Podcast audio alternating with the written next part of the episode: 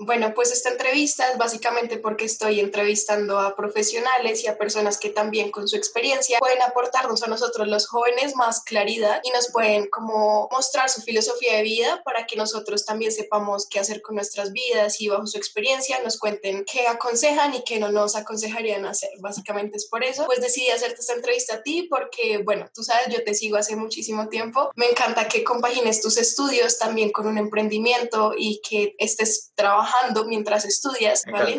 Entonces, bueno, ¿cómo te presentarías a mi audiencia, sabiendo que son jóvenes, tienen entre 16 mm. y 20 años? Bueno, a ver, realmente yo estoy también cerca de ese rango ya porque tengo 22, pero, a ver, la carrera ya la voy a terminar, así que no sé si me describiría como estudiante, como mucho estudiante toda mi vida, porque toda mi vida seguramente sea estudiante, pero diría, es un estudiante de administración de empresas, que tiene bastante motivación o incentivos de crear cosas propias, porque realmente, a ver, tú ya sabes que este año me he salido un poco de esa línea que era lo que me solía definir, ¿no? De tener mi marca personal, mi agencia de marketing y demás, que es como siempre me he definido porque yo me he dedicado a eso, al marketing, a la vez que estudiaba, pero este año he dicho, pues voy a crear otro tipo de cosas en lugar de cosas más de marketing digital, marketing online, y entonces me he puesto a crear cosas, así que yo me definiría como una persona eh, así, pues un estudiante que le gusta mucho aprender, que le gusta aprender cosas nuevas y crear al final distintos tipos de elementos, ya sea musicales o artístico o eh, una empresa misma. Genial, qué bueno. ¿Y cómo elegiste tu carrera? ¿Por qué decidiste administración de empresas?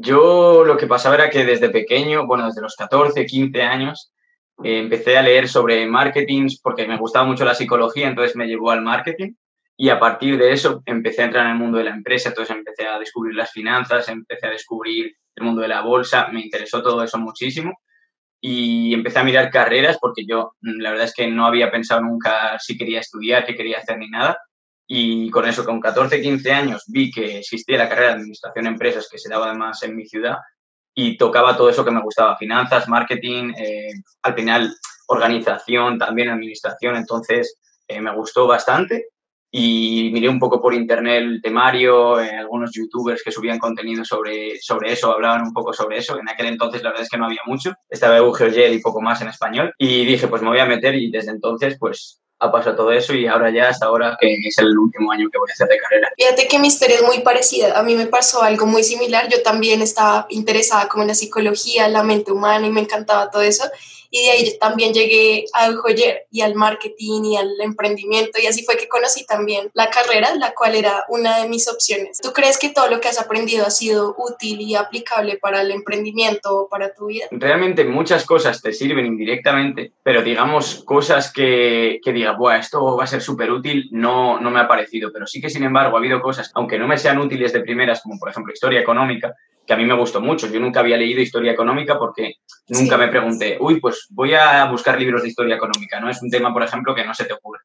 Pero al tenerla obligatoria, por así decirlo, y un profesor que te haga eh, aprenderte cosas de ese tema, al final aprendes cosas de muchos temas alrededor del mundo de la empresa que indirectamente me parece que sí son útiles para tu emprendimiento o por si quieres gestionar una empresa, etcétera, etcétera. Pero útiles como tal, por ejemplo, no sé, útil saber álgebra, saber eh, de vectores, saber de aplicaciones lineales, muchas de esas cosas me ha parecido que he perdido el año o directamente yo me ponía a gestionar mi empresa mientras estaba en clase de esas asignaturas. Una persona que quiera emprender y que quiera crear su empresa, ¿le aconsejarías estudiar esta carrera? Si tiene que hacer alguna carrera, yo creo que sí que es una de las mejores opciones, porque al final tocas todos los palos, ¿no? Tocas desde contabilidad, historia económica, que al final es como tener una base de historia de empresas y demás, hasta eh, marketing, hasta cómo vender, etcétera, etcétera, hasta dar, eh, no sé, eh, conseguir financiación, cosas de ese estilo.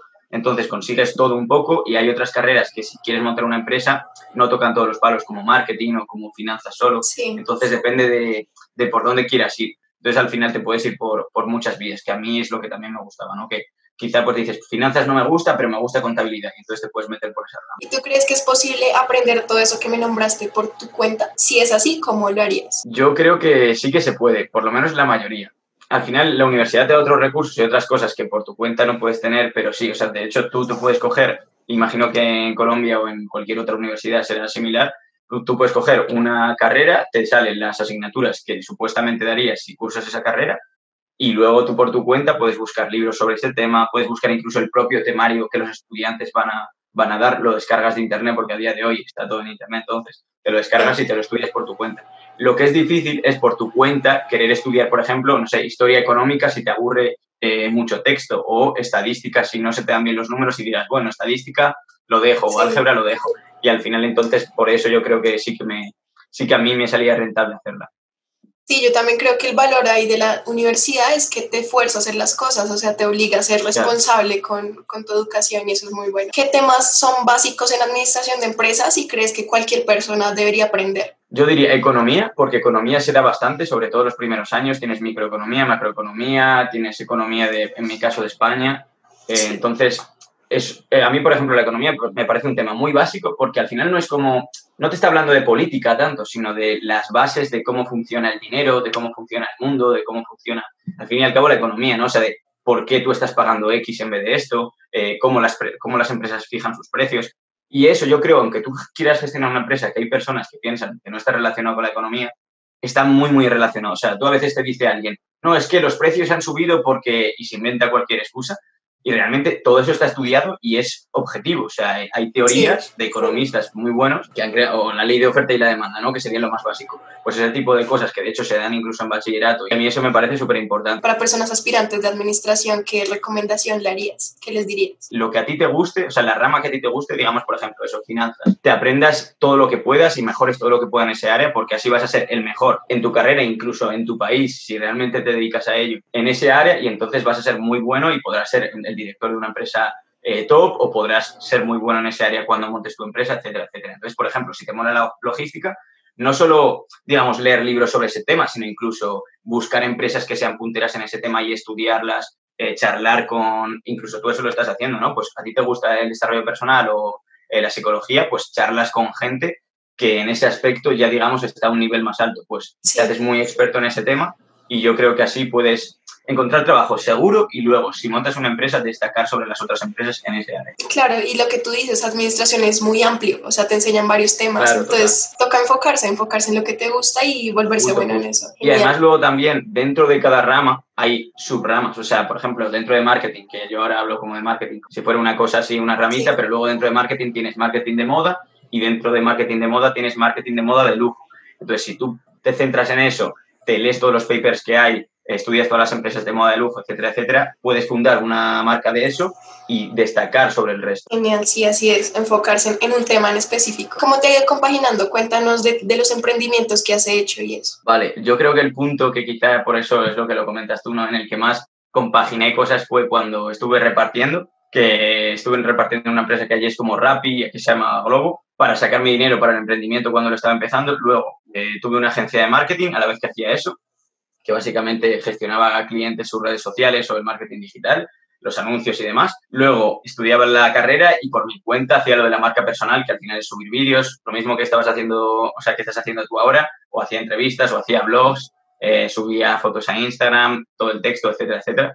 Y hice todas esas cosas a la vez que ahora de hecho me sorprende todas las cosas que, que hacía a vez, pero en aquel momento me parecía como normal, ¿no? Como sencillito. Sí. ¿Cómo hiciste para no sentirte agobiado haciendo tantas cosas y a la vez estando en la universidad? Digamos, o sea, yo también es que tengo mucha ambición y vas motivado, ¿no? Que eso nos pasa a los dos. Vas motivado de que, vale, quiero conseguir esto, vale, voy a conseguir este resultado. Y tú directamente dices, venga, pues voy a empezar a trabajar, venga, pues voy a hacer esto. Al final lo cuadras incluso sin estar pensando en que no vas a tener tiempo. O sea, digamos, con la motivación que tienes, obviamente no creo que esto se pueda hacer en todas las carreras. O sea, si tú estudias medicina, quizás es muy difícil hacer todas esas cosas. Al final yo lo que hacía era compaginarlas todas de manera que, por ejemplo, para la marca personal, yo grababa vídeos sobre marketing que también me estaban sirviendo para probarle el examen de la carrera y a la vez estaba aplicando ese concepto en un cliente que yo tenía. Entonces, si tú juntas distintas cosas, obviamente no te vas a hacer cocinero y luego otra cosa por aquí y otra cosa por aquí porque no tendrán nada que ver. Pero si tú juntas temáticas, al final te ahorran muchísimo tiempo porque aprendes, porque te sirven para tu empresa o porque te sirven para tus estudios o lo que sea. Sí, sí, yo creo que también es buscar como ese punto en el que se relacionan las dos cosas y también que sea algo que te motive, porque yo siento que si estuviera haciendo algo que no me gusta, eh, tendría menos tiempo, o al menos así me lo sentiría, porque no me gustaría. Si tú te pasas horas en TikTok, mm, dos horas seguidas mirando nada o haciendo cosas no productivas, te piensas incluso que ha sido menos tiempo, pero si tú eh, estás dos horas leyendo noticias económicas, incluso mejoras en ese, en ese ámbito sin haberte dado cuenta siquiera. Y tú no estás pensando, vale, acabo de dedicar dos horas a estudiar economía, pero estás mejorando en ese ámbito también. Claro, así es. Y digamos, el hecho de decirle sí a algunas cosas, por ejemplo, al estudio y al compaginar con tus emprendimientos, tienes que decirle no a otras. ¿A, qué cosas has tenido que decirle que no? Claro, vale, vale, totalmente. Eso no lo tenía en cuenta porque yo, como lo que decía, ¿no? Tenía tanta ambición y tanto quiero conseguir esto, esto y esto, que no lo iba pensando, pero yo realmente durante ese tiempo, que fue más o menos un año y medio, quizá dos años, eh, realmente o sea, sacrifiqué toda la parte social de que veía a mis amigos quizá una vez al mes, eh, no salía a tomar nada por ahí, que la gente aquí, por ejemplo, habitualmente suele hacer, pues ir a una terraza, beber cerveza, lo que sea, casi no iba al cine, cosas de, digamos, por así decirlo, de ocio, lo hacía muy, muy, muy poco porque estaba todo el día, vale, ahora voy a hacerme una sesión de fotos para la marca personal, ahora a la biblioteca, ahora no sé qué, que a mí me gustaba, ¿no? Porque a mí se me hacía súper sencillo. Pero claro, pasó casi dos años y yo realmente ni me di cuenta de que había sacrificado todo eso. ¿Y te arrepientes? como de sacrificar la parte social y personal? No, realmente no. O sea, tú ya sabes que este, este último verano y último año, como que he vuelto a esa parte, ¿no? Como que he dicho, vale, pues voy a también eh, meter esa parte en mi vida, exactamente. Pero no me siento mal por haberlo sacrificado. De hecho, quizá vuelvo de nuevo a, a eso. O sea, yo creo que no tiene nada de malo. Sentí que avancé muchísimo más profesionalmente no me sentí para nada como frustrado, ni sentía que estaba triste, ni nada, que hay gente que si no ve a sus amigos mucho le puede pasar, pero sin embargo yo lo vi todo positivo y ahora mis amigos, de hecho, están totalmente normales conmigo y no te dicen como, ahora llevamos muchísimo sin verte y ahora estás ahí a tope. Al final, yo creo que son etapas, incluso se puede hacer mixto sin estar enfocado plenamente en un área. Al final eso depende de cómo le funciona a cada persona. Así es, sí, es más subjetivo, depende de cada quien cómo decida cómo invertir su tiempo. La forma que tú has invertido tu tiempo, ¿qué crees que ha sido lo que más, la inversión en tiempo, que más impacto ha tenido en ti? Pues yo creo que realmente directamente, porque claro, es muy difícil medirlo. Yo es lo que intento hacer justamente, medirlo con Excel y demás, pero es muy difícil medir que por meditar eh, media hora cada día eh, te ha servido, ¿no? Por ejemplo, esa podría ser una, pero yo creo que la que más eh, impacto tuvo fue leer, porque desde eso, desde la edad que te he dicho, desde 14, 13, 14, 15, que empecé a leer psicología y luego temas de empresa, yo no siento como, voy he aprendido muchísimo y sé ahora de todo por todo lo que he leído, pero sí que me ha dado como todos los elementos de habilidades blandas, por así decirlo, que he ido consiguiendo de eh, disciplina, organización, o sea, me organizaba los libros por temáticas y todo eso lo he trasladado después a mi carrera, a mi modo de vivir, al final he trasladado esa organización. Entonces yo creo que indirectamente me ha servido lo que más, pero al final yo creo que es eh, algo, hacer algo que te guste, como en mi caso fue leer, y hacerlo tanto, o sea, de una manera tan obsesiva y que lo quieras hacer bien y que lo hagas con disciplina y que lo hagas eh, motivado que al final consigues desarrollar esas habilidades y aprendes cosas que luego puedes utilizar en, en otras áreas. Genial, genial. ¿Y cuáles son tus proyectos a futuro que tienes pensado con la marca personal o con otros emprendimientos? Pues realmente, por ejemplo, con lo de la agencia, eso realmente lo, quiero retomar igual que lo hacía antes, ¿no? Gestionar para distintas marcas sus redes sociales, eh, su publicidad online y demás. Y luego, en cuanto a marca personal, lo que me pasaba a mí es que yo quería como hacer algo distinto al resto, ¿no? Porque a día de hoy hay bastantes marcas personales de desarrollo personal, hay bastantes marcas que, por ejemplo, tú ahí lo has hecho muy bien, ¿no? Pues en cuanto a jóvenes, y ya te diferencias y me parece que tu marca es distinta al resto, pero hay muchas que son iguales y yo comencé a sentir que había muchas que era lo mismo que yo, ¿no? De redes sociales, de crecer en Instagram, de no sé qué. Entonces, lo que quiero conseguir es Obviamente yo al final le intentaba dar mi espíritu crítico y mi manera de hablar, que siempre he visto que era distinta a las otras. Pero quiero que se diferencie más, entonces, por ejemplo, seguramente lo que ahora estoy haciendo y lo que voy a intentar mezclar es eh, marca personal junto con blogs aplicado y hacer blogs de cosas distintas. Entonces, por ejemplo, seguramente me vaya a China, que ahora estoy aprendiendo chino y compagino la universidad con el chino este último año. Y entonces seguramente me vaya a China, grabe, blogs y mezcle todo el tema de la empresa con un entorno distinto, por así decirlo, cultural. Que otra cultura. O, u otro país ya sea Latinoamérica, Europa, lo que sea, y todo eso aplicarlo a marca personal y hacer una marca personal diferente. Súper genial. Me acuerdo que yo te seguía muchísimo por tu marca personal y también me parecía diferente. Y el hecho de que hagas esto obviamente te va a hacer diferenciar mucho más. ¿Cuál crees que es la parte más desagradable del emprendimiento, como esa parte oscura que nadie te cuenta? Eh, bueno, tú lo sabes bien, Camilo también lo sabe, y es la parte legal o la parte burocrática. No se te enseña, o sea, incluso en la universidad te dicen, sí, derecho tal, estas son las leyes, no sé qué, se hace así, Pero claro, luego en la práctica es muy distinto. O sea, tú por mucho que te sepas las leyes, no te apetece rellenar 800 documentos de cosas, de impuestos todo, cada tres meses, anuales también, etcétera, etcétera. Yo diría toda esa parte. O sea, a mí me llegó, tú ya lo sabes bien, todo lo de las multas. Eh, pues eso, porque me retrasé tres días en no sé qué declaración, eh, te ponen una multa. Por eh, haber hecho un este mal, eh, te ponen otra multa. Luego lo de protección de datos también. Al final son historias más largas, ¿no? Pero como que tienes que andar con mucho cuidado y muchas veces no te permiten eh, hacer todo lo que tú quieres libremente porque tienes que andar pensando. Imagínate que quieres iniciar un nuevo proyecto dentro de tu empresa o una nueva empresa tienes que andar pensando muchas otras cosas que al final te gastan mucha más energía o te hacen te ponen una carga mental mucho más grande que al final el, el, hecho solo de, digamos, disfrutar el montar la empresa, que a mí me parece algo que se disfruta mucho pues digamos que te lo estropean por esa parte. Obviamente también es comprensible que exista, ¿no? Porque hay cosas legales que hay que cumplir, pero sí que lo dificulta bastante. Yo creo que lo más sorprendente de lo que haces es que sin tener un título ya has trabajado con clientes, ya has ganado dinero. ¿Qué recomendación le darías a los jóvenes para que se atrevan a hacer algo similar, para que emprendan desde la universidad, desde antes? Yo creo que realmente se lo puede, o sea, tú has dicho sin tener un título, pero realmente yo lo voy a tener, pero creo que aunque no lo tuviese, perfectamente se podría hacer, ¿no? O sea, tú puedes trabajar con clientes porque, la, o sea, nosotros normalmente nos pensamos como, voy a tener clientes, es algo como para mayores, incluso es como algo muy serio, ¿no? Puede ser tan simple como editar los vídeos o las imágenes a un restaurante y subírselos a su cuenta de TikTok o a su cuenta de Instagram. Entonces eso ya es tener un cliente. O sea, realmente yo lo que le diría a la gente es que no es algo tan raro, ni es algo tan difícil, ni es algo que lo tenga que hacer un mayor, sino que realmente es algo que lo puede hacer cualquier persona. Obviamente vas mejorando y tienes que aprender cosas como pues relacionarte con esas personas, eh, cómo hablarles, también está la parte técnica de cómo facturar todo eso, pero al final es algo que realmente puede hacer cualquier persona, o sea que yo es lo que les digo. Sí, es que yo creo que siempre nos han dicho que para trabajar hay que tener un título, que para tener clientes, que es cosa de mayores, pero con esto las redes sociales y eso es muy sencillo. claro, no le falta ningún título ni nada. Obviamente un título te da, digamos, ese, autoridad. Ya aseguras a la persona, le das también la confianza de que sabes hacer las cosas bien, que luego puede que no, o sea, puede que yo no tenga ni idea de derecho porque no atendí en esas clases y una persona diga, ah, sí, es administrador, tal, ya lo sabe hacer, pero puede que no. Pero bueno, sí que por lo menos te aporta o si vas a trabajar o si vas a eh, establecer un, un, contrato muy grande con otra empresa, hablando de tu empresa, pues quizá dicen, vale, el, el gerente tiene el título, entonces estamos seguros, tal, pero ya a nivel técnico de de ser mejor no cambia nada. Así es, fijarse más en los resultados que en el título. Cuéntanos un poquito de tu experiencia en el intercambio. ¿Para qué te fuiste a intercambio? ¿A dónde te fuiste? Eh, vale, yo me fui a Irlanda, Dublín, y me fui en un principio, o sea, mi principal motivo era por el tema de impuestos. Irlanda es en impuestos de sociedades, que es el impuesto a las empresas,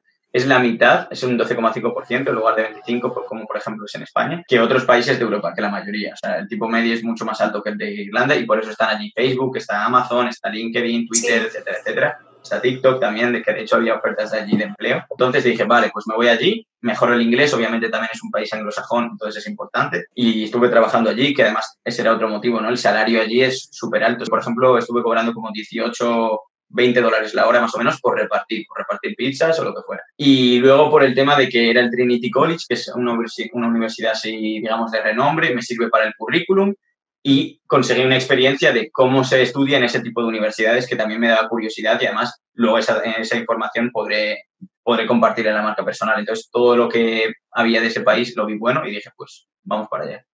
Esa universidad es como el Harvard de Europa, ¿cierto? O sea, súper. o sea, el de Europa, o sea, porque claro, está, eh, ahora mismo se ha salido Reino Unido, pero sí, está Oxford, eh, tienes luego el Trinity, eh, está la de París, pero sí, es como de las principales así, de hecho los títulos en inglés y todo eso, el del Trinity es bastante importante. Genial. ¿Y qué fue lo que más aprendiste de, de la experiencia del intercambio? Yo creo que lo que más aprendí, más que de la universidad, fue como de distintas culturas, o sea, porque tú vas a Erasmus y claro, te juntas con mucha gente, Erasmus, que Erasmus este, es este intercambio entre Europa claro, el programa se llama así.